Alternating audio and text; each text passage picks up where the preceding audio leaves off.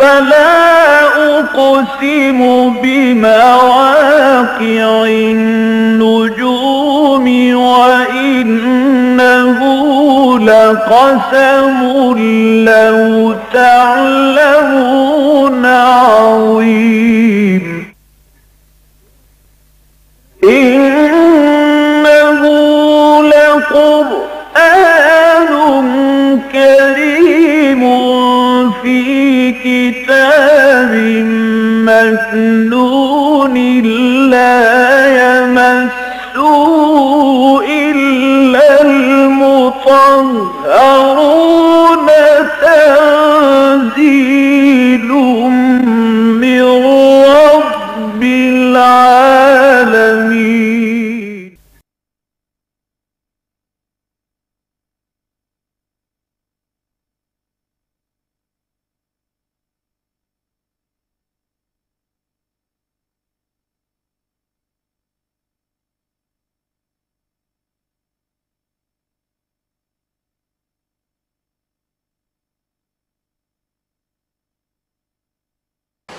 اعوذ باللہ من الشیطان الرجیم، بسم اللہ الرحمن الرحیم۔ لقد سمع اللہ قول الذین قالوا ان اللہ فقیر ونحن اغنیاء۔ سنكتب ما قالوا وقتلهم الانبیاء بغیر حق ونقول ذوقوا عذاب الحریق۔ ذلك بما قدمت ایدیکم وان اللہ لیس بظلام للعبید۔ الذين قالوا ان الله احد الينا الا نؤمن لرسول حتى ياتينا بقربان تاكله النار. قل قد جاءكم رسل من قبلي بالبينات وبالذي قلتم فلما قتلتموهم ان كنتم صادقين؟ فان كذبوك فقد كذب رسل من قبلك جاءوا بالبينات والزبر والكتاب المنير. کل نفس ذائقت الموت وإنما توفون اجورکم یوم القیامہ فمن زحزح عن النار وأدخل الجنة فقد فاز. وما الحياة الدنيا إلا متاع الغرور. لتبلغن في أموالكم وأنفسكم ولتسمعن من الذين أوتوا الكتاب من قبلكم ومن الذين أشركوا أذى كثيرا. وَإِن تَصْبِرُوا وَتَتَّقُوا فَإِنَّ ذَلِكَ مِنْ عَزْمِ الْأُمُورِ وَإِذْ أَخَذَ اللَّهُ مِيثَاقَ الَّذِينَ أُوتُوا الْكِتَابَ لَتُبَيِّنُنَّهُ لِلنَّاسِ وَلَا تَكْتُمُونَهُ فَنَبَذُوهُ وَرَاءَ ظُهُورِهِمْ وَاشْتَرَوْا بِهِ ثَمَنًا قَلِيلًا فَبِئْسَ مَا يَشْتَرُونَ لا تحسبن الذين يفرحون بما أطوا ويحبون أن يحمدوا بما لم يفعلوا فلا تحسبنهم بمفاضة من العذاب ولهم عذاب أليم. ولله ملك السماوات والأرض والله على كل شيء قدير. صدق الله العظيم. رب اشرح لي صدري ويسر لي امري واحلل عقدة من لساني يفقهوا قولي. اللهم ربنا الهمنا رشدنا واعذنا من شرور انفسنا اللهم ارنا الحق حقا وارزقنا اتباعه وارنا الباطل باطلا وارزقنا اجتنابه اللهم ارحمنا بالقران العظيم واجعله لنا اماما ونورا وهدى ورحمه اللهم ذكرنا منه ما نسينا وعلمنا منه ما جهلنا وارزقنا تلاوته آناء الليل وآناء النهار واجعله لنا حجة يا رب العالمين آمين اب ہم سورہ آل عمران کے اختتام کو پہنچ گئے ہیں۔ آخری دو رکو جو ہیں، یہ خاتمہ صورت کے رکو ہیں۔ اس موقع پر مناسب ہے کہ سورہ مبارکہ میں جو ترتیب ہے مضامین کی اور جو تقسیم ہے اس کے مختلف حصوں میں، اس کو دوبارہ ذہن میں تازہ کر لیں۔ یہ سورہ مبارکہ جو بیس رکوعوں پر مشتمل ہے، دو سو آیات۔ اور آن دی ایوریج ہر رکوع میں دس آیات ہیں، لگ بھگ۔ مائنس پلس ہے کہیں کہیں، لیکن عام طور پر دس آیات۔ یہ دو بالکل برابر برابر حصوں میں منقسم ہے دس رکوع پہلے، دس رکوع بعد میں۔ اگرچہ آیات کی تعداد کے اعتبار سے پہلے دس رکوعوں میں ایک سو ایک آیات ہے اور دوسرے دس رکوعوں میں ننانوے آیات ہیں، دو آیات کا فرق ہے۔ پہلا جو حصہ ہے دس رکوعوں پر مشتمل، اس کے پھر تین حصے ہیں۔ جیسے کہ سورہ بقرہ کا بھی نصف اول جو ہے وہ تین حصوں پر مشتمل تھا۔ درمیانی حصے میں وہاں خطاب تھا یہود سے۔ یا بنی اسرائیل اسکرو نعمتی اللہ کی علیکم۔ یہاں سے بات شروع ہوئی تھی اور مسلسل دس رکو چلے تھے اٹھارہ میں سے۔ یہاں یہ ہے کہ لگ بھگ تین رکوعوں میں خطاب براہ راست نصارہ سے تھا عیسائیوں سے تھا۔ اور الوحیت مسیح علیہ السلاۃ والسلام کے عقیدے کی نفی کی گئی تھی۔ اس سے پہلے ابتدائی حصہ، اس کے بعد جو اختتامی رکو تھے، حصہ اول کے، نصف اول کے، اس میں خطاب تھا مسلمانوں سے بھی، یہود سے بھی، نصارہ سے بھی۔ البتہ جو نصف ثانی ہے، جو کہ گیارہویں رکو سے لے کر بیسویں رکو تک پھیلا ہوا ہے، یہ تقریباً پورا کا پورا، سوائے چند شاز آیات کے، پورا کا پورا مسلمانوں سے خطاب پر مشتمل ہے۔ جیسے کہ سورہ بقرہ کا نصف ثانی بھی امت مسلمہ سے خطاب پر مشتمل ہے لیکن یہاں پر ہمیں سورہ بقرہ سے ذرا مختلف انداز میں ورٹیکل ڈویژن ملتی ہے۔ جبکہ سورہ بقرہ کے نصف ثانی میں ہاریزونٹل ڈویژن ہے کہ چار مضامین کی لڑیاں جو ہیں وہ چل رہی ہیں مسلسل اور آپس میں بٹی ہوئی ہے جیسے کہ ایک رسی کی اگر آپ کو معلوم ہے کہ چار لڑیاں ہیں، ایک سرخ ہے، ایک نیلی ہے، ایک ایک پیلی ہے، ایک ہری ہے۔ اگر انہیں بٹ دیا جائے تو وہ کٹوا نظر آئیں گی۔ سرخ ہے، پیلی ہے، نیلی ہے، ہری ہے، پھر سرخ ہے، پیلی ہے، نیلی ہے، ہری ہے۔ تو مضامین بظاہر وہاں کٹوا ہے، لیکن چار لڑیاں وہاں نمایاں ہیں۔ دو لڑیاں احکام شریعت احکام شریعت کی دو لڑیاں، عبادات نمبر ایک، معاملات نمبر دو۔ دو لڑیاں جہاد فی سبیل اللہ اس کی دو لڑیاں، انفاق فی سبیل اللہ اور قتال فی سبیل اللہ یہاں اس کے برعکس جیسا کہ میں نے عرض کیا ہاریزونٹل کی بجائے ورٹیکل ڈویژن ہے۔ پہلے دو رکوعوں میں خطاب ہے امت المسلمات سے۔ اور جیسے کہ سورہ بقرہ میں ہے کہ ان کے سامنے جو مقصد رکھا گیا، عظیم شہادت الناس، اور اس کے لیے انہیں تلقین کی گئی کہ صبر سے کام لو اب۔ یا الذین آمنوا بالصبر والصلاح۔ ایک عظیم مشن کا بوجھ تمہارے کندھوں پر آ گیا ہے۔ وہ کزال کا جالناکم امتم وسط التکون شہدا الناس و یقون الرسول علیکم شہیدہ یہ ایک بہت بڑی ذمہ داری ہے جس کے لیے تمہیں بڑے کٹھن منازل میں سے گزرنا ہوگا۔ کن تم خیر امت نخرجت للناس تعمرون بالمعروف وتنهون عن المنکر وتؤمنون بالله اب اس عظیم مقام پر تمہیں فائز کر دیا گیا ہے، تمہیں خیر امت کا خطاب دے دیا گیا ہے، اور اب تم پوری نوع انسانی کی فلاح و بہبود کے لیے تمہیں نکالا گیا ہے، برپا کیا گیا ہے۔ دنیا کی دوسری قوموں کو لوگ اپنے لیے کام کرتے ہیں، اپنی بہبود، اپنی فلاح، اپنی بہتری، اپنی ترقی، اپنا عروج۔ تمہیں دنیا والوں کے لیے جینا ہے۔ ہم تو جیتے ہیں کہ دنیا میں تیرا نام رہے۔ کبھی کہیں ممکن ہے کہ ساقی نہ رہے، جام رہے۔ تو تمہیں یہ جو ہماری ہدایت ہے، اسے پہنچانا ہے پوری نوع انسانی تک۔ اور پوری نوع انسانی میں کھڑا ہونا ہے، خدائی فوجدار بن کر کہ جو عوامل ہیں، ان کا حکم دینا ہے تم نے۔ جو نیک باتیں ہیں ان کا حکم دینا ہے تعمرون بالمعروف و تنہاؤن عن المنکر، اور بدی سے روکنا ہے۔ یہ عظیم جو ہے مشن تمہارے حوالے کیا گیا۔ اس کے بعد کے چھ رکو جو ہے جو ساٹھ آیات پر مشتمل ہیں، یہ غزوہ عہد سے متعلق سارے معاملات تھے اس کے بعد آخری دو رکو جو ہیں، یہ خاتمہ صورت کے مضامین ہیں۔ اور ان میں بھی آپ دیکھیں گے، وہ تو اگلے اتوار کو جو درس ہوگا، کہ جیسے سورہ بقرہ کا اختتام ہوا عظیم آیت پر۔ ربنا لا تواخذنا ان نسینا واخطانا ربنا ولا تحمل علينا اسرا كما حملته على الذين من قبلنا. ربنا ولا تحملنا ما لا طاقه لنا به. واعف عنا واغفر لنا وارحمنا. انت مولانا فانصرنا على القوم الكافرين. عظیم دعا. اگرچہ یہ ایک ہی آیت ہے، لیکن اس کی جگہ آپ سورہ آل عمران کے آخری رکوع میں دیکھیں گے، اس میں تین چار آیات پر پھیلی ہوئی دعا ہے۔ ربنا انك من تدخل النار فقد اخزيته وما للظالمين من انصار ربنا اننا سمعنا مناديا ينادي للايمان ان امنوا بربكم فآمنا. ربنا فاغفر لنا ذنوبنا وكفر عنا سيئاتنا وتوفنا مع الابرار ربنا وآتنا ما وعدتنا على رسلك ولا تخزنا يوم القيامه انك لا تخلف الميعاد. یہ ساڑھے تین آیات پر پھیلی ہوئی دعا ہے قرآن مجید میں. اور یہ دونوں مقامات جو ہیں سورہ بقرہ کی، تو خیر وہ آخری آیت ہے۔ اور آل عمران میں یہ آخری آیت نہیں ہے، آخری آیات بھی نہیں ہے، لیکن آخری رکوع کا مین حصہ یہی ہے۔ لیکن یہ جو انیسواں رکو آج ہم پڑھ رہے ہیں، یہ ذرا مشکلات القرآن میں سے ہے بعض اعتبارات سے۔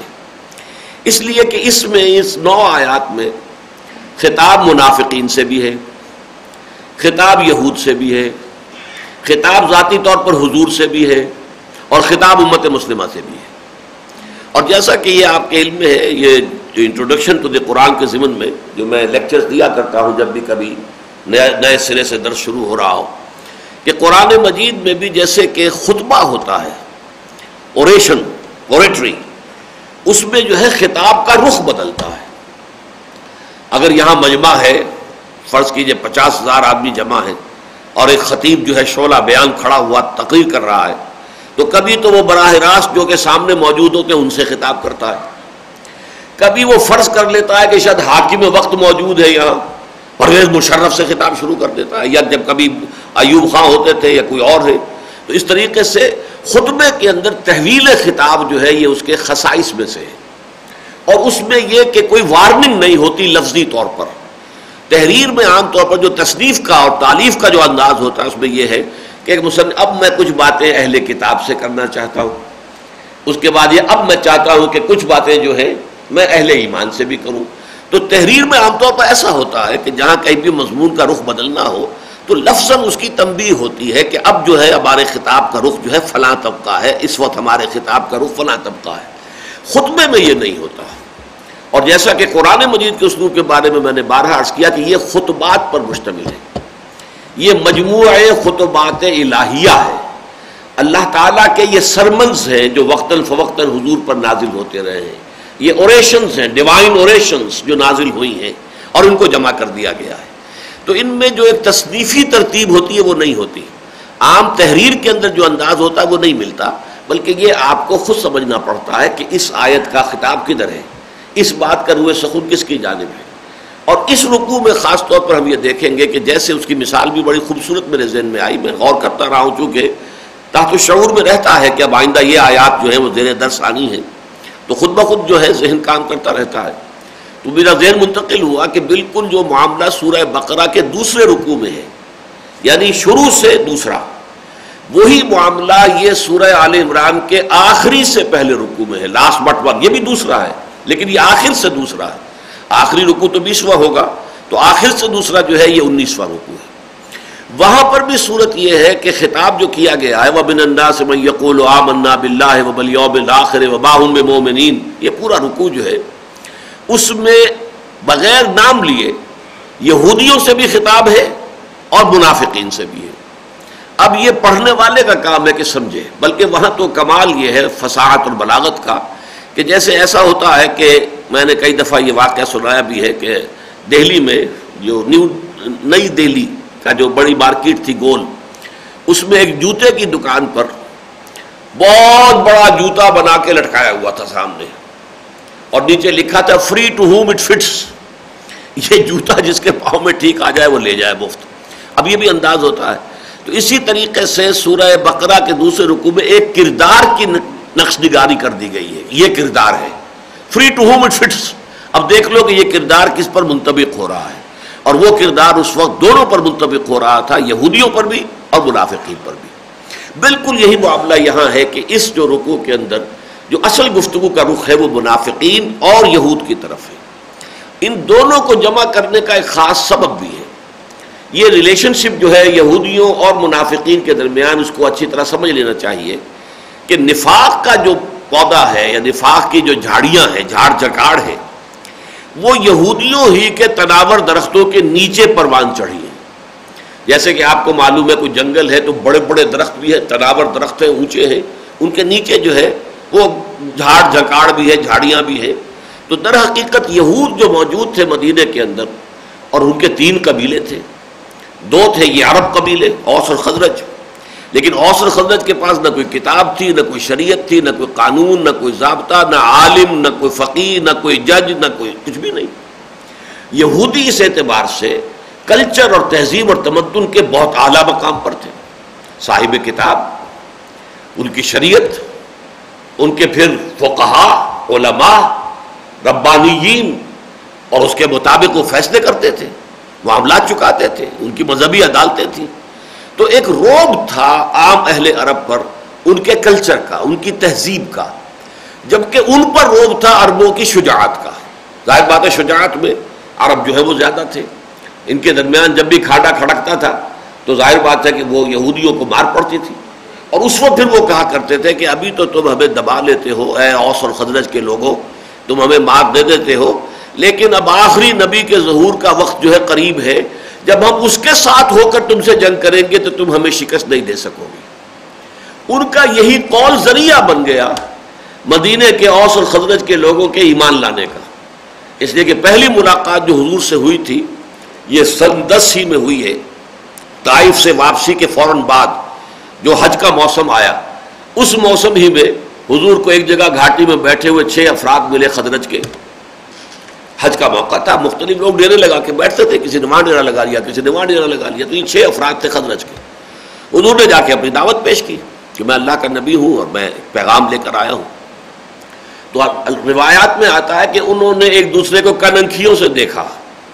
معلوم ہوتا ہے یعنی آنکھوں آنکھوں میں جو پیغام ان کا جو ایکسچینج ہوا، معلوم ہوتا ہے یہ وہ نبی ہے جس کا نام لے کر یہود ہمیں دمکاتے رہتے ہیں۔ کہ اس نبی کے ظہور کا وقت آ گیا ہے، ہم اس کے ساتھ ہو کر جنگ کریں گے تو ہمیں شکست نہیں دے سکو لہذا اس سے پہلے کہ یہودی ان پر ایمان لے آئے، کیوں نہ ہم ایمان لے آئے لہذا وہ ایمان لے آئے۔ تو گویا کہ وہ قور ان کا ذریعہ بن گیا تھا۔ بہرحال میں اس وقت عرض یہ کر رہا تھا کہ جہاں تک ویسے شجاعت میں، بہادری میں، میدان کارزار میں پلڑا بھاری رہتا تھا اوس اور کا، وہاں تہذیب، تمدن جو ہے، اس کے اعتبار سے پلڑا بھاری تھا یہودیوں کا۔ اوس اور خزرج کے بہت سے لوگ ان کے زیر اثر تھے، ان سے مرعوب تھے، ان سے تعلقات رکھتے تھے، ان کی بیٹھکوں میں جا کر بیٹھتے تھے۔ اور وہ سرمایہ دار بھی تھے، لہٰذا ظاہر بات ہے کہ ان کی بیٹھکوں کے اندر جو ہمارے ہاں سندھ میں اوتاخ کہلاتے ہیں اور سرحد میں حجرا کہلاتا ہے جتنا بڑا آدمی ہوگا، اس کا اتنا بڑا حجرا ہوگا، وہاں پہ لوگ بیٹھے ہوں گے، ان کی توازو ہوتی رہے گی مسلسل۔ وہی سندھ میں اوتاق کا معاملہ ہوتا ہے۔ تو اسی طریقے سے ان کے پاس جا کر یہ بیٹھتے تھے۔ تو در حقیقت انہی کے زیر اثر پھر یہ اوس اور خزرج کے لوگوں میں نفاق کا پودا پروان چڑھا کہ چونکہ دونوں قبیلوں نے بحثیت مجموعی حضور پر ایمان لانے کا گویا کہ اعلان کر دیا۔ کوئی فارمل اعلان تو نہیں ہوا ڈیفیکٹو یہی ہوا ہے کہ اوس الخلدت کے تقریباً تمام سربر آوردہ افراد جو ہے وہ ایمان لے آئے۔ اب قبائلی زندگی میں یہی ہوتا ہے۔ جب جو بڑے لوگ ہیں ایلڈرز آف دی کلینس ہیں، جنہیں کہ ہمارے سر میں مشہر کہتے ہیں، بڑے لوگ۔ اب جب وہ لوگ ایمان لے آئے تو گویا کہ سب ایمان لے آئے۔ لیکن یہ کہ ان کے عوام کا معاملہ یہ رہتا تھا کہ اب وہ ان کو اپنے بڑوں کی بات بھی مان کر وہ ایمان تو لے آئے۔ لیکن یہودیوں کے زیر اثر تھے، ان سے مروب تھے، ان کے پاس بیٹھتے اٹھتے تھے، ان کے ساتھ گفتگو ہوتی تھی اور ان سے پھر جو اثر لیتے تھے، اس کے بنا پر ان کے دلوں کے اندر وہ نفاق پیدا ہوا کہ لا الہ الا ولا الہ الا نہ ادھر یکسور ہے، نہ ادھر یکسور ہے۔ اس حوالے سے در حقیقت میں پھر وہ بات دہرا رہا ہوں۔ کہ جیسے جنگل کے اندر اونچے اونچے درختوں کے نیچے جھاڑ جھکاڑ جو ہے پیدا ہو جایا کرتا ہے، اسی طرح کی انڈر گروتھ تھی، یہ نفاق جو ہے، یہ انڈر گروتھ تھی ان بڑے جو درخت تھے، یہود کے علماء اور یہود کے سردار اور یہود کے لوگ جو تھے سرمایہ دار ان کی انڈر گروتھ لہذا سورہ بقرہ کے دوسرے رکوع میں بھی ان دونوں سے گویا کہ اس طرح خطاب ہے اور ایک ایسا کردار وہاں پیش کر دیا گیا جو دونوں پر منطبق ہو رہا ہے۔ تعویل خاص کے اعتبار سے وہ زیادہ منطبق ہے یہودیوں پر۔ تعویل عام کے اعتبار سے وہ زیادہ منطبق ہے منافقین پر۔ لیکن اب اس کی میں وضاحت نہیں کروں گا کہ تعویل خاص اور تعویل عام میں کیا فرق ہے۔ تفصیل سے میرے انٹروڈکٹری لیکچرز کے اندر یہ چیزیں آتی ہیں۔ وہی معاملہ اس رکوع کا ہے۔ اس تمہید کے بعد آئیے، اب اس کے بعد انشاءاللہ آسانی سے یہ تمام چیزیں ہم سمجھتے چلے جائیں گے۔ لقد سمع اللہ قول الذین قالوا ان اللہ فقیر و نحن اغنیاء۔ یقیناً اللہ نے سن لی ہے بات ان کی جنہوں نے یہ کہا کہ اللہ تو فقیر ہے، ہم ہیں غنی۔ اب یہ ایک استجزائیہ جملہ تھا جو یہودیوں کی زبان سے بھی نکلتا تھا اور اسی طرح منافقین کی زبان سے بھی نکلتا تھا۔ جب بار بار قرآن میں آتا تھا، اللہ کی راہ میں خرچ کرو۔ اللہ کو قرض حسنا دو۔ منزل ندی یقر اللہ قرض الحسنا کون ہے وہ جو اللہ کو قرض حسنا دے؟ کیا مانی ہوئے؟ اب اہل ایمان تو اس کا مطلب جو ہے خوب سمجھتے تھے مراد اللہ کی راہ میں خرچ کرو۔ اللہ اسے اپنے ذمے قرض سے تعبیر کر رہا ہے کہ اس کا بھرپور صلہ تمہیں دے گا۔ نہ صرف تمہارا اصل زر لوٹائے گا، سات سو گنا تمہیں اس کے اندر جو ہے اور اجر و ثواب اس سے بھی زیادہ۔ یہ سورہ بقرہ کے اندر مسلسل دو رکو جو ہیں، وہ ہم پڑھ چکے ہیں کہ جو انفاق فی سبیل اللہ کے موضوع پر ہیں۔ اس حوالے سے، لیکن اب انہوں نے اس کا مفہوم کیا نکالا۔ قرض تو وہی مانگتا ہے نا، جو مفلس ہو کلاش ہو، جس کو جس کی احتیاج ہے، محتاج ہے، ضرورت مند ہے۔ دیکھو جی ہر وقت یہی بات ہے، اللہ کو قرض ہو، اللہ کو خرچ کرو، اللہ کے لیے خیرات کرو، صدقہ کرو۔ تو اس کا کیا مطلب ہوا؟ ان اللہ فقیر نحن اغنیاء۔ اللہ تو فقیر ہے، مفلس ہے کلاش ہے، ہم ہیں غنی، جن سے کہ قرض مانگا جا رہا ہے۔ یہ ان دونوں کا قول ہے۔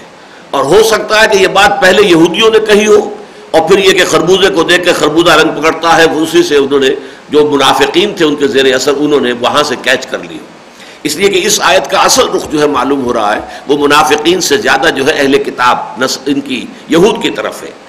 سنکتب ما قالو اس میں بڑا غیر اور غضب پنہا۔ ہم لکھ رکھیں گے وہ جو کچھ کہ یہ کہ انہوں نے کہا ہے۔ یعنی اس میں دھمکی ہے کہ جو کچھ انہوں نے کہا ہے، اب یہ اسکاٹ فری نہیں جائیں گے، اس کی جواب دہی نہیں کرنی پڑے گی۔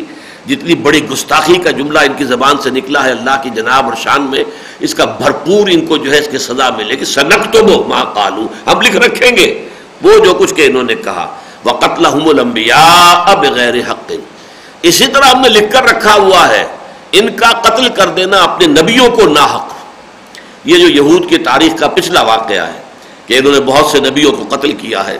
حضرت یاہی علیہ السلام کو ایک یہودی بادشاہ نے قتل کیا نا۔ اور ایک ڈانسر ایک رقاصہ کی فرمائش پر۔ سلومی، جو کہ ویسے بھی یعنی اس کے لیے بہت ہی ایک یعنی غلط حرکت تھی کہ اپنے بھائی کی بیوی کو اس نے اپنے گھر میں ڈالا ہوا تھا اور اس کی وہ بیٹی تھی اور اس سے بھی وہ چاہتا تھا اپنے ناجائز تعلقات استوار کرنا، تو اخلاقی اعتبار سے کرپشن کی انتہا ہو چکی تھی۔ لیکن اسی کی فرمائش کے اوپر حضرت یاہی علیہ السلام، وہ جن کی کہ مذہب میں اور شان میں جو الفاظ آئے ہیں سورہ عال عمران میں ان سب کی جو کیفیت ہے، لیکن یہ کہ انہیں قتل کر دیا گیا۔ حضرت ذکریہ قتل کیے گئے، حضرت یا قتل کیے گئے۔ تو یہ جو یہودی قتل کرتے رہے اللہ کے نبیوں کو، وہ بھی ہم نے لکھا ہوا ہے، رکھا ہوا ہے۔ اس کا ایک ایک حساب کتاب ان سے لیا جائے گا۔ وہ نقول ذوق عذاب الحریق اور اس دن پھر ہم کہیں گے کہ اب چکھو مزہ اس جھلسا دینے والے، جلا دینے والے، ایک خاک جلا کر راک کر دینے والے عذاب کا مزہ چکھو۔ حریق کہتے کسی شے کو جلا کر ختم کر دینا، اگرچہ جہنم کی وہ آگ ختم نہیں کرے گی۔ لا تبقی ولا تذر، نہ باقی رہنے دے گی، نہ چھوڑے گی۔ لیکن یہ کہ سم لا یمو تو فیحا ولا یا نہ اس میں زندگی ہوگی اور نہ موت ہوگی، بلکہ وہ زندگی کی وہ کیفیت جو ہے عذاب کی وہ مسلسل جاری رہے گی۔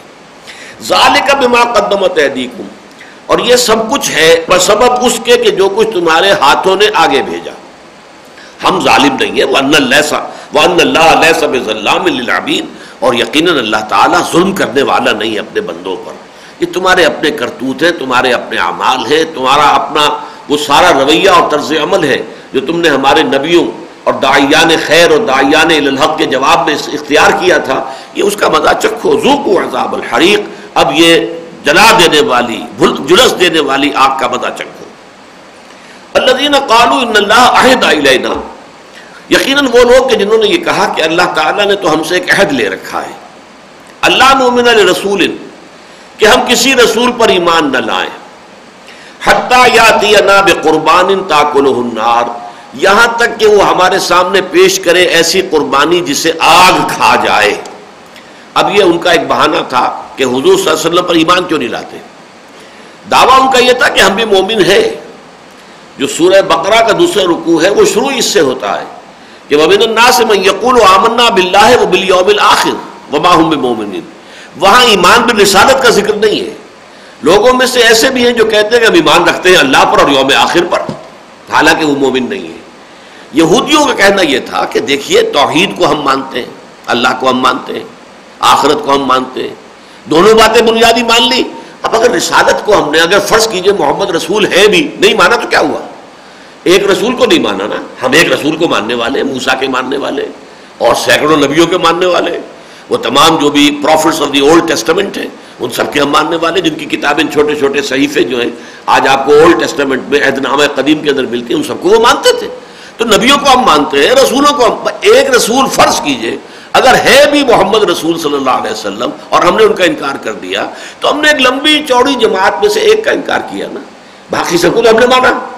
اللہ کو ہم نے مانا، توحید کو ہم نے مانا، آخرت کو ہم نے مانا، تو ہمیں بھی مومن تسلیم کیا جائے۔ یہ ان کا کلیم تھا کہ صرف اس بنا پر کہ ہم محمد کو نہیں مانتے صلی اللہ علیہ وسلم، ہمیں کافر قرار نہیں دیا جا سکتا۔ یہی بات جو ہے در حقیقت اب ان کی طرف سے یہاں آ رہی ہے کہ ہم تو اس لیے ایمان نہیں لا سکتے محمد پر صلی اللہ علیہ وسلم کہ ہم سے تو اللہ نے ایک عہد لے رکھا ہے۔ حالانکہ اس جھوٹی بات ہے۔ پوری تورات میں اولڈ ٹیسٹمنٹ میں کہیں یہ عہد نہیں ہے۔ ایک حقیقت کے اوپر انہوں نے ایک غلط مفروضے کی بنیاد قائم کر کے اسے ایک اصول کی شکل دے دی کہ اللہ نے ہم سے عہد لے رکھا ہے کہ ہم کسی رسول پر ایمان نہیں لائیں گے جب تک کہ وہ ایسی قربانی پیش نہ کرے جسے آگ کھا جائے۔ یہ زمانہ قدیم سے اصل میں ایک معاملہ چلا آ رہا تھا اللہ تعالیٰ کی طرف سے، جبکہ انسان ابھی عہد تفولیت میں تھا۔ تو جیسے بچوں کو کھلونوں سے کھلایا جاتا ہے، بہلایا جاتا ہے، ایسے اس زمانے میں خرق عادت چیزیں بہت ہوتی تھی انسان ابھی ذہنی اعتبار سے، شعور کے اعتبار سے تو اس سطح پر آیا نہیں تھا کہ عقلاً اپنے شعور کے اعتبار کو بات کو سمجھ سکے۔ تو انہیں جو ہے خرق عادت موجزات ہر طرح کی اس طرح کی چیزیں جو ہے وہ دکھائی جاتی تھی ان میں سے ایک یہ بھی تھی کہ اگر کوئی اللہ کا بندہ کوئی شے اللہ خدمت میں پیش کرتا تھا صدقے کے طور پر، قربان قربان کہتے ہیں، تقرب کے لیے۔ قربانی جسے ہم کہتے ہیں، قربانی کس لیے؟ تقرب اللہ۔ اللہ تعالیٰ کا قرب حاصل کرنے کا ذریعہ بناتے ہیں۔ مثلا جو لوگ بھیڑیں بکریاں پالتے تھے، وہ کوئی اپنی بھیڑیں بکریاں لے آئے، ایک دو، یہ ہم اللہ کی جناب میں پیش کرتے ہیں۔ یہ ہماری طرف سے صدقہ ہے، قربانی ہے۔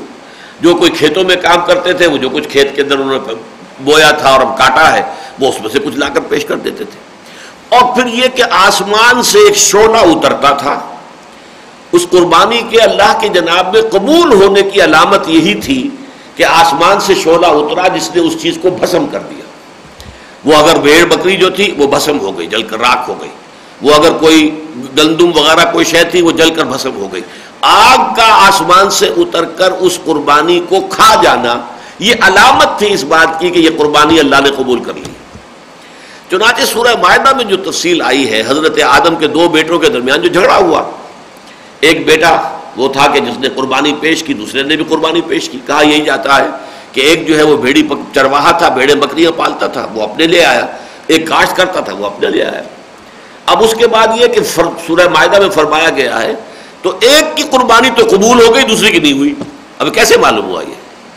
آج ہم اگر قربانیاں دیتے ہیں، تو ہمیں کیا معلوم قبول ہوئی کہ نہیں؟ اللہ بہتر جانتا ہے کس کس کی قربانی قبول ہوئی اللہ کی جناب میں اور کس کی نہیں ہوئی۔ ہے پچیس ہزار کا بکرا آپ نے اللہ کے نام ذبح کر دیا ہے، لیکن اگر آپ کی نیت جو ہے وہ نمود کی تھی، دکھاوے کی تھی، شہرت کی تھی، تو دھیلے بھر کی قربانی نہیں ہے اللہ کی نگاہ میں۔ لیکن کسی نے واقعی خلوص کے ساتھ تقوا کے ساتھ اپنی جائز کمائی، حلال کی کمائی میں سے پیٹ کاٹ کر کوئی چیز جو ہے وہ اس کے لیے جانور خریدا ہے، اللہ کی راہ میں قربان کر رہا ہے، اس کا اللہ تعالیٰ کے ہاں قبولیت ہو جائے گی۔ لئی ینال اللہ ولا دماؤ ولا کے ینال تقوا بالکل۔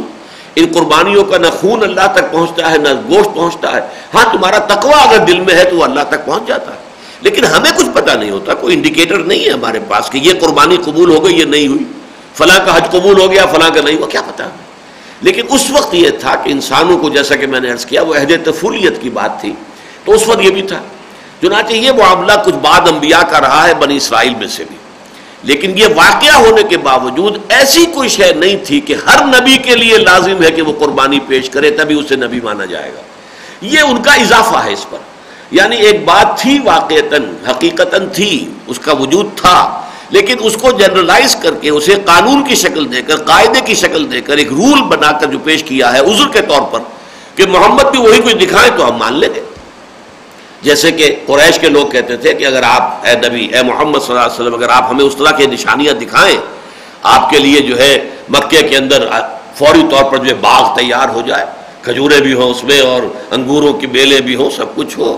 یا یہ کہ آپ یہاں کوئی چشمہ برآمد کر کے ہمیں دکھا دیجیے، فوری طور پر چشمہ برآمد ہو جائے آپ کے حکم سے۔ یا یہ کہ آپ ذرا آسمان سے پر چڑھ کر اور پھر دیکھیں، ہم دیکھیں کہ اتر رہے ہیں آپ اور کتاب، آپ کے ہاتھ میں کتاب لے کر آپ آئے۔ یہ سورہ بنی اسرائیل میں سارے ان کے مطالبات درج ہیں۔ تو جس طریقے سے وہ کہتے تھے کہ اگر یہ دکھائیں گے تو ہم مان لیں گے۔ ایسے ہی یہود نے کہا الزین قابو ان اللہ عہد علینا یہ ہے جھوٹ اس میں۔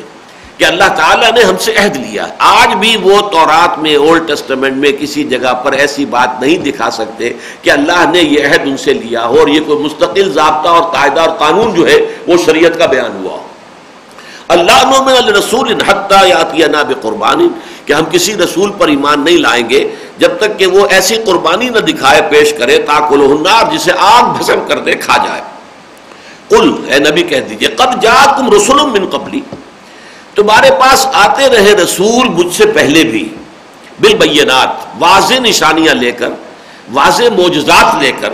وہ بال کل تم اور وہ چیزیں بھی بعد ان میں سے لائے جو تم کہہ رہے ہو۔ تمہارے اس تقاضے کو بھی بعدوں نے پورا کیا۔ فلما قتل تم تم صادقین، تو تم نے ان کو قتل کیوں کیا اگر تم سچے ہو؟ اصل میں تو خباست تمہارے اندر جو ہے وہ سرایت کر گئی ہے۔ تمہارے اندر جو ہے وہ در حقیقت یہ تو اوپر کی باتیں ہیں۔ ظال کا قول ہوں بے افواہ یہ تو ان کے منہ کی باتیں ہیں جو منہ کا جھاگ ہے، پھاگ ہے جو کھیل رہے ہیں. دلوں کے اندر خبص ہے، دلوں کے اندر بے ایمانی ہے، دلوں کے اندر خباست بھری ہوئی ہے. تو ان سب نے، جبکہ انہوں نے اس قسم کے معجزے بھی دکھا دیے تھے، پھر بھی تم نے انہیں قتل کیا. فین کا زبو کا اب دیکھیے، رخ بدل گیا حضور کی طرف. تو اے نبی، اگر یہ آپ کو جھٹلا رہے ہیں فقط کو سے وہ رسول من قبلک اب اس میں حضور کے لیے دل جوئی کا انداز ہے. تو آپ سے پہلے بہت سے رسولوں کی تقسیم کی گئی۔ یہ کوئی نئی بات نہیں ہو رہی ہے کہ آج آپ کو جھٹلایا جا رہا ہے۔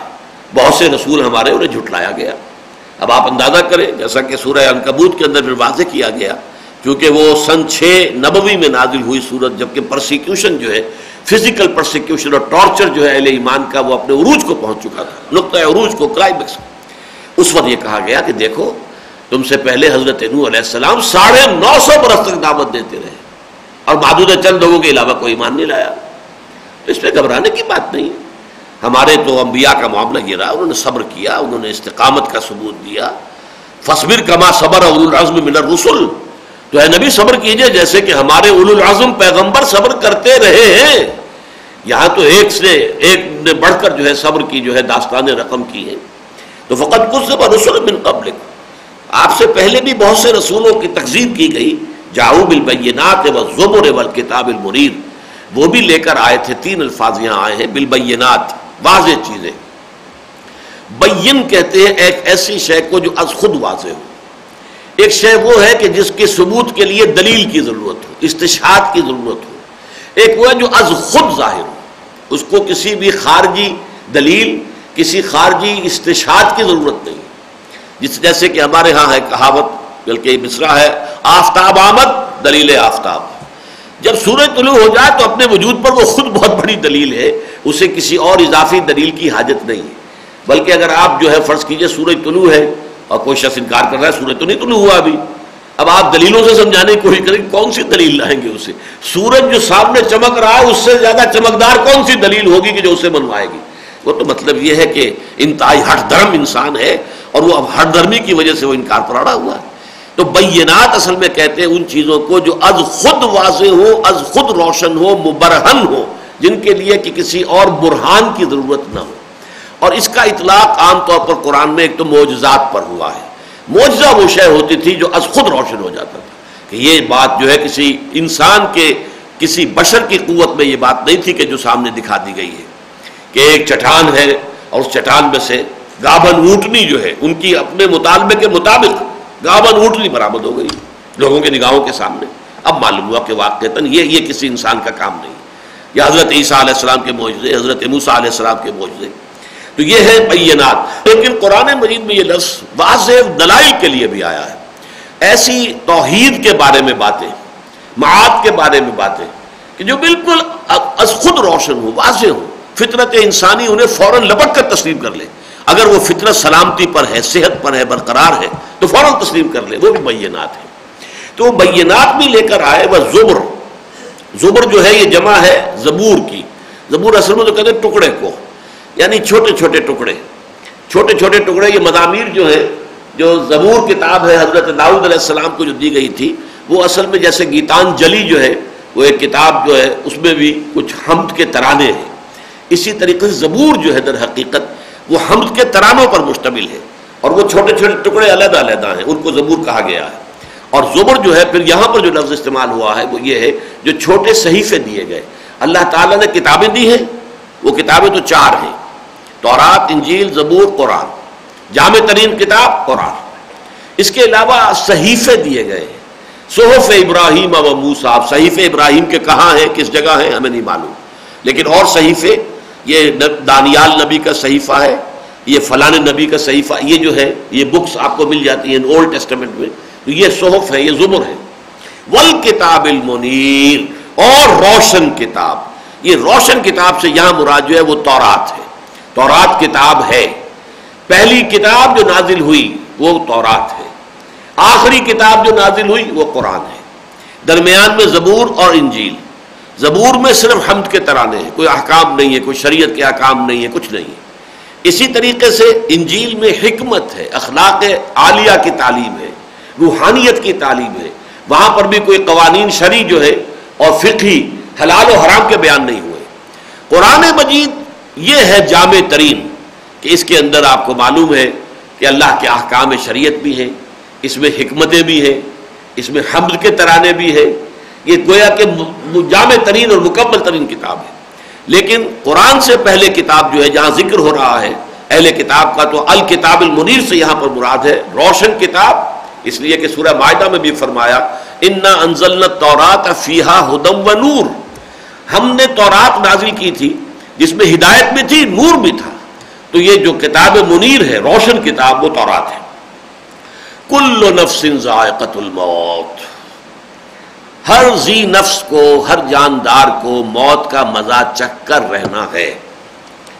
وَإِنَّمَا تُوَفَّوْنَ وُجُورَكُمْ۔ اور تمہیں اجر تمہارے بدلے پورے پورے دے دیے جائیں گے۔ اب یہ توفا، یہ یہاں پر آپ دیکھیے، وفا یہ وفی پورا پورا دے دینا۔ کسی نے پورا دے دیا، وفا یہ وفی توفیتن اور اسی کا مفول بنے گا۔ سما یہ مجھول۔ سما توفونا پھر تمہیں پورا پورا دے دیا جائے گا، اجورکم، قیامت کے دن، یوم القیامہ، تمہارے سارے اجر۔ بھلائی کا بدلہ، بھلا۔ برائی کا بدلہ، برا۔ برائی کی سزا ملے گی تو بھرپور ملے گی۔ اور نیکی کا بدلہ ملے گا تو نہ صرف بھرپور، بلکہ اضافوں کے ساتھ ملے گا۔ وہ تو اللہ تعالیٰ اپنے فضل سے جتنا چاہے اس کے اندر اضافہ کرے۔ اگرچہ گناہ کی سزا اس کے جرم کے متوازی اور متوازن وہ ملے گی۔ جتنا اس کا جرم ہے، اتنی سزا۔ لیکن جہاں تک تعلق ہے نیکی کے اجر کا، وہ اللہ تعالیٰ اپنی طرف سے جتنا چاہے گا اضافہ کر دے گا۔ ظال کا فضل اللہ ہوتی ہے میں شاہ فمن عن النار، باقی اونچے درجات جو ہیں، وہ تو اور بہت بڑی بات ہو جائے گی۔ لیکن اصل کانٹے کی بات کیا ہے؟ فمن عن النار وادخل الجنت فقد فاز۔ جو کوئی بھی بچا لیا گیا آگ سے اور داخل کر دیا گیا جنت میں، تو وہ کامیاب ہو گیا۔ فزتو رب الکعبہ۔ یہ فاز ہی سے وہ لفظ بنا فزتو۔ میں کامیاب ہو گیا۔ جب ایک صحابی رضی اللہ تعالی عنہ غزوہ بدر کے بعد یہ قریش کے قابو میں کوئی آگے ایک صحابی لمبا واقعہ ہے، وہ میں صرف بیان کر رہا ہوں ان کا معاملہ۔ تو اب وہ سب کے سب جو ہے، ان کو قتل کر کے اپنے اپنے جو مختولین تھے بدر کے، ان کا جو ہے وہ اپنے آتش انتقام جو ہے، اسے بجھانا چاہتے تھے۔ اب کیا کیا ان کو لے کر ایک درخت سے باندھ دیا؟ کوئی اپنا جو ہے نیزا لے کر کھڑا ہے، تیار ہے کہ میں نیزا گھونپوں گا ان کے اندر۔ کسی نے وہ اپنے دور سے وہ جو ہے اپنی کمان جو ہے کھینچی ہوئی ہے کہ میں تیر ماروں گا اس کو۔ وہ سارے جو ہے کھڑے ہوئے، ہر ایک کا یہ ہے کہ میں ان کے اوپر سے اپنا غصہ اتاروں، ان کے اوپر اب کچھ وار کر کے۔ تو جب پہلا نیزا ان کے جگر میں کسی نے چبھویا ہے، تو انہوں نے کہا، فز تو رب الکعبہ۔ رب کعبہ کی قسم میں کامیاب ہو گیا۔ یعنی یہ کہ میں اگر اللہ نے مجھے ثابت قدمی عطا فرمائی، یہ بھی ہو سکتا تھا کہ معافیا مانگتے گڑ گڑاتے اور خوش آمدے کرتے، خدا نہ خواستہ، خدا نہ خواستہ مرتد ہو جاتے کہ میں جان بچانے کے لیے جو ہے میں تو مرتد ہونے کو تیار ہوں۔ دین میں قانونی اعتبار سے اس کی بھی اجازت ہے۔ جان بچانے کے لیے عارضی طور پر کلمہ کفر کہہ دینا، اگر دل کے اندر اس کا کوئی اثر نہ پہنچے، صرف یہ کہ جان بچانے کے لیے تو اس کی اجازت ہے، رعایت ہے۔ اللہ تعالیٰ نے کمزور لوگوں کی رعایت بھی رکھی ہے۔ لیکن نہیں، وہ صبر اور استقامت، اس کے اوپر جو انہوں نے اپنی کیفیت دیکھی کہ اب تو بس ٹھیک ہے، میں کامیاب ہو گیا فس تو اور اب بل تو یہاں پہ فرمایا فقط فاز فقط فاز فوز العظیمہ وہ کامیاب ہو گیا بہت بڑی کامیابی کے ساتھ۔ ربل حیات الدنیا اللہ متاع الغرور۔ اور نہیں ہے دنیا کی زندگی مگر دھوکے کا سامان۔ اس آیت پر ذرا توجہ کرنے کی ضرورت ہے۔ اس کا ظاہری سا جو ایک مقصد نکلتا ہے وہ تو پھر رحبانیت کی طرف لے جاتا ہے۔ اگر یہ دنیا دھوکے کی ٹٹی ہے، تو اس کو چھوڑو، ترک کرو۔ جاؤ کہ ان جنگلوں میں دھونی دبا کے بیٹھو۔ نہیں، یہ اسلام کی تعلیم نہیں ہے۔ اب دنیا مزرات الآخرہ یہ حدیث ہے، بہت ہی جامع، بہت عمدہ۔ اب دنیا مزرات الآخرہ مجھے یاد ہے، جب میں ایم اے اسلامیات جو ہے، اس کا امتحان دے رہا تھا۔ تو اس حدیث کے اوپر آیا تھا کہ ذرا اس کی اس کی تفصیل بیان کی جائے۔ تو میں نے جو جواب لکھا تھا، بعد میں تذکرہ میں نے سنا کہ منتخب الحق صاحب رحمہ اللہ جو ہمارے دین تھے، انہوں نے بہت تعریف کی تھی میری اس اس جواب کی جو میں نے اپنے اس کے پرچے میں لکھا تھا۔ تو یہ حدیث جو ہے، اب دنیا مزرات الآخرہ دنیا کھیتی ہے، آخرت کی۔ یہاں بو گے تو وہاں کاٹو گے۔ اگر یہاں بو گے نہیں تو کاٹو گے کہاں؟ بونا یہاں ہے، کاٹنا وہاں ہے۔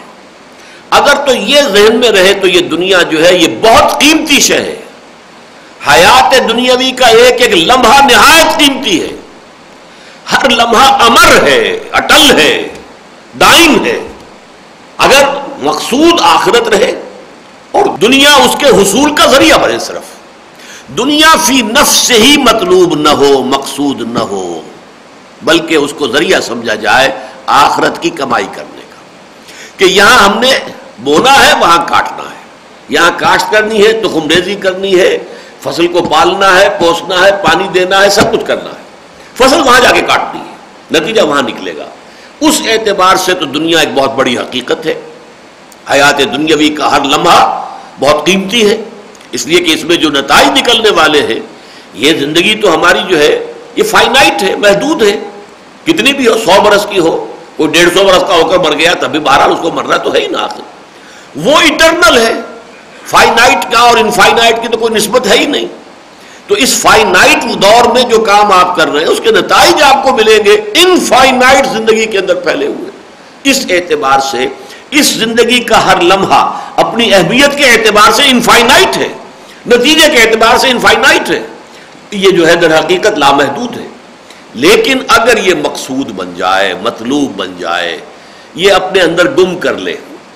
جیسے کہ اقبال نے کہا بڑی پیارا انداز ہے یہ۔ کافر کی یہ پہچان کے آفاق میں گم ہے اور مومن کی یہ پہچان کے گم اس میں ہے آفاق۔ اور جو کہا گیا ہے کہ بازار سے گزرا ہوں، خریدار نہیں ہوں۔ جیسے حضور نے فرمایا، مالی ولی دنیا، مجھے اس دنیا سے کیا سروکار؟ انما مسلی میری مثال تو ایسے ہے کرا کے بن استد اللہ تحت شجرت سم مراحا فتح کہا ایک مسافر ہے، گھوڑے پر یا اونٹ پر سوار سفر کر رہا تھا۔ تھوڑی دیر کے لیے وہ اترتا ہے، کسی درخت کے سائے میں سستانے کے لیے تھوڑی دیر بیٹھتا ہے۔ پھر وہ اپنی سواری پر سوار ہوتا ہے، راستہ لیتا ہے، اسے اس درخت سے اس سے زیادہ دلچسپی نہیں ہے۔ کہ تھوڑی سی دیر کے لیے اس کے سائے میں ہمیں سانس لینا، بس۔ مالی ولی دنیا، انما مسلی کرا کے بن استضل تحت شجرت سمت ترا کہا تو یہ ہے در حقیقت دنیا کی حقیقت۔ اگر یہ رہے سامنے تو دنیا بہت قیمتی ہے دنیا مذرات الاخرہ۔ اور اگر یہ مقصود بن گئی، جیسے کہ سورہ کہف میں کہا گیا ہے، کیا ہم بتائیں تمہیں، قل هل ننبئكم بالاخسرین اعمالا الذين ضل سعيهم في الحياه الدنيا وهم يحسبون انهم يحسنون صنعا۔ تمہیں بتائیں کہ اپنی بھاگ دوڑ، محنت، جد و جہد، زندگی بھر کام کیا، محنت کی، مشقت کی، دن، رات ایک کر دیے۔ لیکن اپنی اس محنت اور جد و جہد کے اعتبار سے ناکام ترین لوگ کون ہیں بتائیں؟ قل هل ننبئكم بالاخسرین اعمالا؟ الذين ضل سعيهم في الحیات الدنیا۔ وہ لوگ کہ جن کی ساری سعی و جہد، بھاگ دوڑ، محنت، مشقت دنیا کی زندگی ہی میں گم ہو کر بھٹک کر رہ گئی ان کا مقصود و مطلوب دنیا تھی۔ لہذا اب ان کی وہ ساری محنت اس میں آخرت میں انہیں کچھ ملنے والا نہیں۔ وہاں کوئی بلا نہیں ہونے والا۔ محنتیں بھی کی مشقتیں بھی کی زندگی میں بھی۔ آرام کی بجائے جو ہے، دن رات محنت کر کے جو ہے وہ زندگی بتائی ہے، لیکن یہ کہ آخرت میں کچھ بھی ہاتھ پر لے آنے والا نہیں۔ قل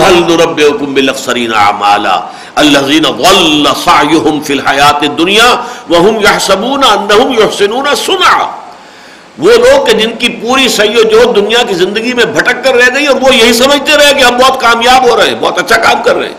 میرا کاروبار بہت وسیع ہو گیا ہے۔ میں پروفیشن میں بہت شائن کر رہا ہوں۔ میری حیثیت کوئی ڈاکٹر ہے، کہتا میں تو بہت ہی مشہور ڈاکٹر ہوں۔ میرے میرے تو کلینک کے اندر لوگوں کی قطاریں لگی رہتی ہیں۔ وہ سمجھنا میں بہت کامیاب ہوں۔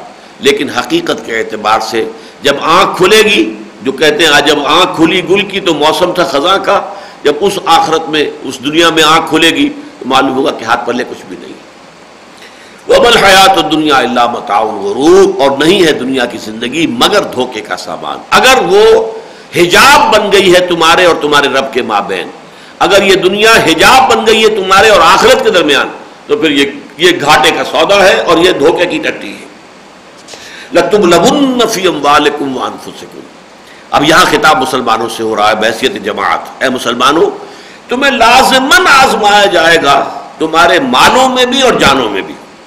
یعنی مالی اور جانی نقصانات ہر طرح کے آئیں گے، تمہیں جھیلنے ہوں گے، برداشت کرنے ہوں گے اور اس راستے کے اندر کڑی سے کڑی اور بڑی سے بڑی آزمائشیں آ کر رہیں گی یہ سیوں سمجھیے کہ سورہ بقرہ کے ساتھ اس کا تقابل کریں گے تو یہ وہی مضمون ہے۔ ولا نبل ون بشئی من الخوف ونقص من الاموال والانفس والثمرات وبشر الصابرین الذين اذا اصابتهم مصیبت قالوا انا لله وانا الیہ راجعون۔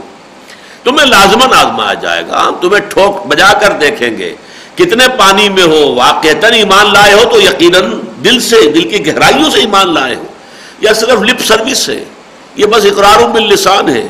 یہ صرف زبانی پھاگ ہے جو جو کھیل رہے ہو اور کچھ بھی نہیں۔ اس کا تو ظاہر بات ہے کہ فیصلہ ہوگا۔ تو آزمائشوں سے ہوگا۔ لتب لبن تم لازمن یہ بارہا میں نے آپ کو بتایا۔ عربی میں اس سے زیادہ تاکید کا اسلوب نہیں ہے۔ فعل مظاہرے کے آخر میں نون تشدید کے ساتھ، شروع میں لام زبر کے ساتھ۔ لتب لبن تم لازمن آزمائے جاؤ گے۔ بلا یبلو آزمانا۔ فی اموالکم مالی نقصانات کے ذریعے بھی وانفسکم جانی نقصانات کے ذریعے بھی۔ جانی نقصانات میں یہ بھی ہو سکتا ہے زخمی ہو گئے، ایک ہاتھ کٹ گیا، ایک ٹانگ کٹ گئی، کچھ اور ہو گیا اور یہ بھی ہو سکتا ہے پوری جان دینی پڑے۔ ولا تسمعن من الذين اوتوا الكتاب من قبلكم ومن الذين اشركوا اذن كثيرا۔ اور تمہیں لازمن سننی ہوگی ان لوگوں کی طرف سے بھی کہ جنہیں تم سے پہلے کتاب دی گئی تھی۔ اور ان لوگوں کی طرف سے بھی کہ جو جنہوں نے شرک کیا تھا ازن کثیرہ، بہت ہی تکلیف دہ باتیں سننی پڑیں گی۔ واقعہ یہ ہے کہ پرسیکیوشن جو ہے میں نے کئی مرتبہ کیا ہے، خاص طور پر مناجی انقلاب نبی کے ذکر میں، کہ پرسیکیوشن دو طرح کی ہوتی ایک پرسیکیوشن ہے وربل کسی کو کچوکا لگانا زبان کے ذریعے سے، تانا دینا، استحضا کرنا، تمسخر کرنا، مذاق اڑانا، یہ بھی پرسیکیوشن ہے۔ حضور کے ساتھ یہ پرسیکیوشن ہوئی ہے تین برس تک۔ کسی اور صحابی کو کچھ نہیں کہا گیا، تین برس مسلسل۔ آغاز وہی کے بعد سے لے کر اور سن چار نبوی کے آغاز تک ساری پرسیکیوشن جو تھی وہ صرف حضور کی تھی صلی اللہ علیہ وسلم اور وہ بھی فزیکل نہیں تھی وربل تھی۔ مجنون ہے، پاگل ہے، دماغ خراب ہو گیا ہے۔ معلوم ہوتا ہے کہ کوئی بدروح جو ہے وہ ان کے اوپر آ گئی ہے کوئی آسیب کا سایہ ہو گیا ہے۔ شاعر ہے، ساحر ہے، کہیں سے شہر سیکھ کر آ گئے۔ مشہور ہے، ان کے اوپر تو کسی نے جادو کر دیا، وغیرہ وغیرہ۔ یہ سارا وربل پرسیکیوشن تھا، جس کے بارے میں قرآن مجید میں سورہ حجر میں آیا ہے، وَلَقَدْ نَعْلَمُ أَنَّكَ يَزِيقُ صَدْرُكَ بِمَا يَقُولُونَ۔ اے نبی، ہمیں خوب معلوم ہے کہ جو کچھ یہ لوگ کہتے ہیں، اس سے آپ کا سینہ بھنچتا ہے۔ تکلیف ہوتی ہے، آپ کو کوفت ہوتی ہے۔ یہی لوگ ہیں جو مجھے الصادق، الامین، میں ان کی آنکھوں کا تارا تھا۔ جدھر میں جاتا تھا، یہ اپنے نگاہیں میرے قدموں میں جماتے، بچھاتے تھے۔ آج یہ لوگ پاگل کہہ رہے ہیں، مجھے مجنون کہہ رہے ہیں، شاعر کہہ رہے ہیں۔ ساحر کہہ رہے ہیں، مشہور کہہ رہے ہیں، کذاب کہہ رہے ہیں۔ معاذ اللہ، کذاب ساحر کذاب۔ یہ الفاظ تک کہیں تو یہ ہے فزیکل یہ جو ہے وربل پرسیکیوشن تو یہ ورسیکیوشن جو مسلمانوں کو کی گئی، مذاق ان کے اڑائے گئے۔ اور وہ جو بیچارے ذرا کمزور مسلمان ہوتے تھے، وہ پھر متاثر بھی ہو جاتے تھے۔ اذان ہو رہی ہے، اس کے، اس کی نقلیں اتارنی شروع کر دی۔ اس پر استحصال جو ہے کہنا شروع کر دیا۔ اب وہ لوگ جو ان کی محفل میں بیٹھے ہوئے، کچے پکے یا منافق قسم کے مومن وہ بھی اس کے اندر شریک ہو گئے۔ محفل کا اثر ہوتا ہے، خربوزے کو دیکھ کر خربوزہ رنگ پکڑتا ہے۔ تو یہ سارے جو حالات دنیا میں جیسے کہ فی الواقع ہوتے ہیں، ان کو اس طور سے سمجھیے کہ یہ ہر طرح کے لوگ معاشرے میں ہر وقت موجود ہوتے ہیں۔ بہت صادق الایمان راسق العقیدہ لوگ بھی ہوتے ہیں۔ پھر کچے پکے بھی لوگ ہوتے ہیں جو ویسے جھوٹے نہیں ہوتے، دھوکے باز نہیں ہوتے، لیکن ابھی وہ رسوخ حاصل نہیں ہے۔ ابھی وہ جو ہے گہرائی ایمان کی جو ہے وہ نصیب نہیں ہے۔ اسی طریقے سے وہ بھی ہوتے ہیں کہ جن کے ایمان سے کی جڑیں اکھڑ گئی ہیں۔ اگرچہ پوری طور پہ نہ اکھڑی ہو، لیکن اکھڑ چکی ہے، جڑ جو ہے جگہ چھوڑ چکی ہے۔ کچھ وہ بھی ہیں کہ جن کی جڑیں بالکل ہی اکھڑ گئی اور جو ہے ایمان کی جگہ نفاق نے ڈیرے ڈال لیے۔ تو مختلف شیئرس کے لوگ موجود تھے۔ لیکن یہاں فرمایا، تمہیں لازمن یہ سب کچھ برداشت کرنا ہوگا۔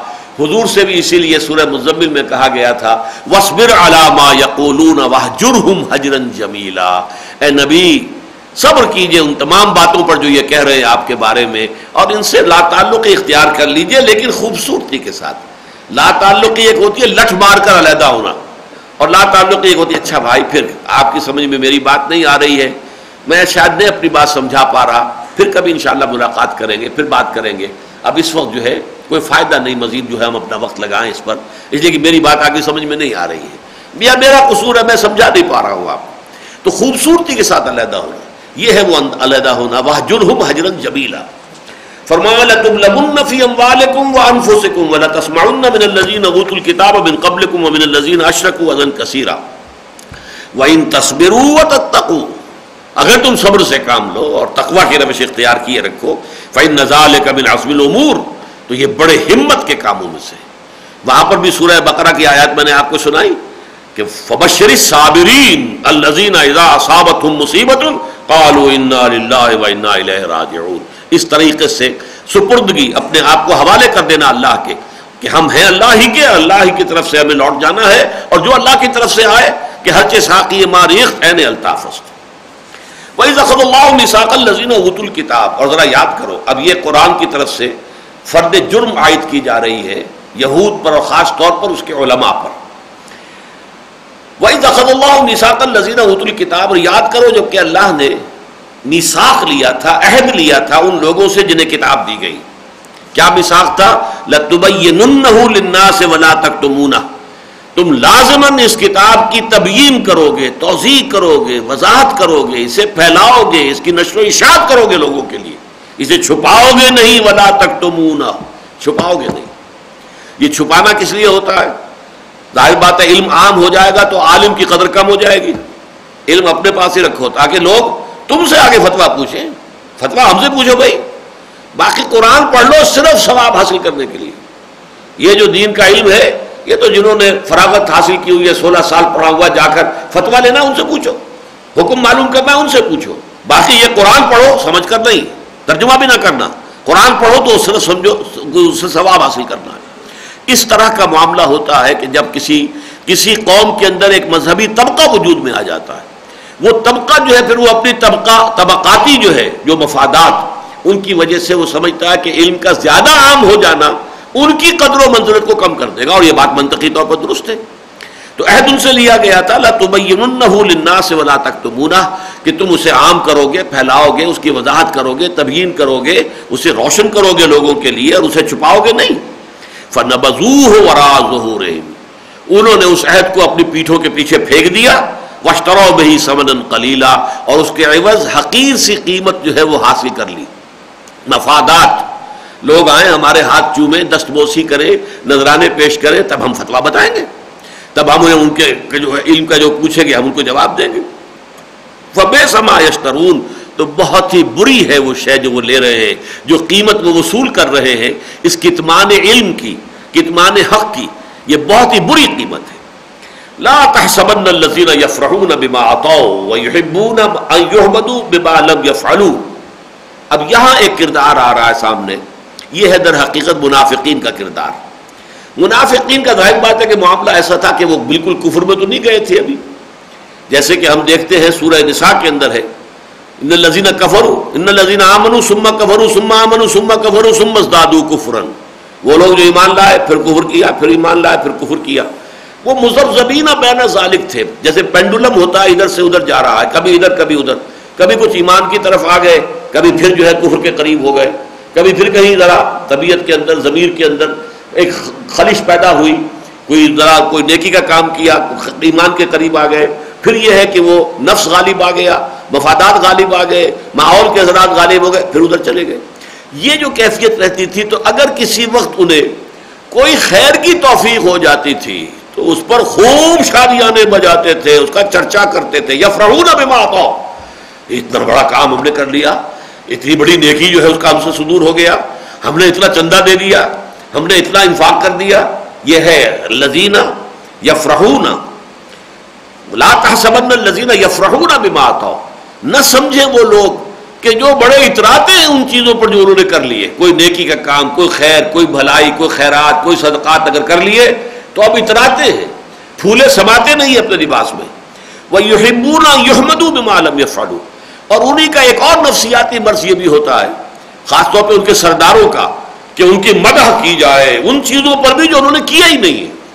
یعنی کوئی خیر تھوڑا سا کرنا اگر نصیب ہو گیا، اس کی توفیق مل گئی، تو اس پر تو اترا رہے ہیں، اس کے ڈنکے بجا رہے ہیں۔ باقی چاہتے یہ کہ لوگ زیادہ خوشامد میں آ کر، اور جیسا کہ میں نے آج عرض کیا تھا کہ اوتاق اور یہ جو حجرے ہوتے ہیں، اب وہ بڑے بڑے لوگوں کے سرداروں کے ہوتے ہیں، جیسے کہ ابو جہل نے حضور کو ایک دفعہ چیلنج کیا تھا۔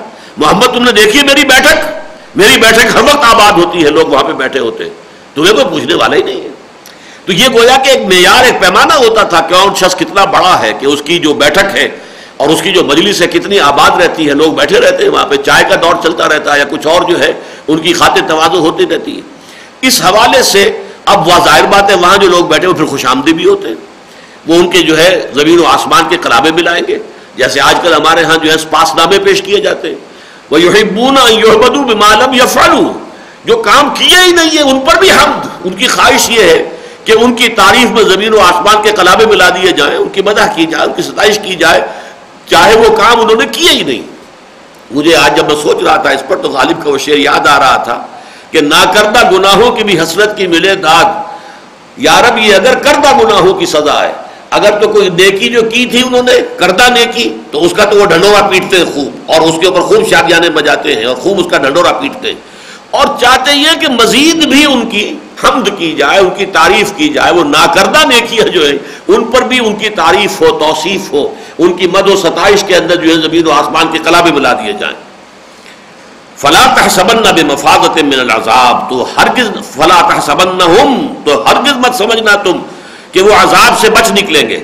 ولہم عذاب علیم اور ان کے لیے دردناک عذاب ہے۔ وَلِلَّهِ مُلْكُ السَّمَاوَاتِ وَالْأَرْضِ۔ یہ آیت یہ بتا رہی ہے کہ ایک اعتبار سے یہاں اس صورت کے مضامین ختم ہو گئے۔ واقعہ یہ ہے کہ اگلا رکوع جو ہے وہ اپنی جگہ پر ایک مستقل حیثیت کا رکوع ہے۔ نہایت اہم اور ایمانیات کے ضمن میں انتہائی اہم بحث ہے جو اگلے رکوع میں آ رہی ہے۔ اگلے رکوع کے بارے میں یہ روایت حضرت ام المومنین، حضرت عائشہ رضی اللہ تعالیٰ عنہ کی موجود ہے ہمیں ملتی ہے۔ جس رات یہ آیات نازل ہوئی ہیں، ساری رات حضور پر گریا تاری رہا۔ آپ کھڑے ہو کر روتے رہے، سجدے میں روتے رہے، بیٹھ کر روتے رہے، ساری رات تقریباً گریا کی کیفیت تاری رہی۔ ہے اور پھر جب حضرت بلال نے آپ کو پھر جو ہے نماز کی اطلاع دی، اس وقت بھی آپ پر جو ہے وہ رقت اور گریا تاری تھا۔ تو انہوں نے کہا بھی کہ حضور آپ کیوں؟ آپ کے تو اگلے پچھلے گناہ اللہ معاف کر چکا ہے۔ حضور نے فرمایا، تو کیا میں عبدن شکورہ نہ بنوں؟ اور فرمایا آپ میں نہ ہوں آج مجھ پر یہ آیات نادل ہوئی اللہ کی۔ ان فی خلق السماوات والارض واختلاف الليل والنهار لآیات لاولی الالباب وللہ ملک السماوات والارض اللہ ہی کے لیے ہے ملکیت اور بادشاہی. ہر اس چیز کی جو آسمان میں ہے اور زمین میں ہے. واللہ علی کل شیء قدیر. اور یقینا اللہ ہر چیز پر قادر ہے. بارک اللہ لی ولکم فی القرآن العظیم. ونفعنی وإیاکم بالآیات والذکر الحکیم.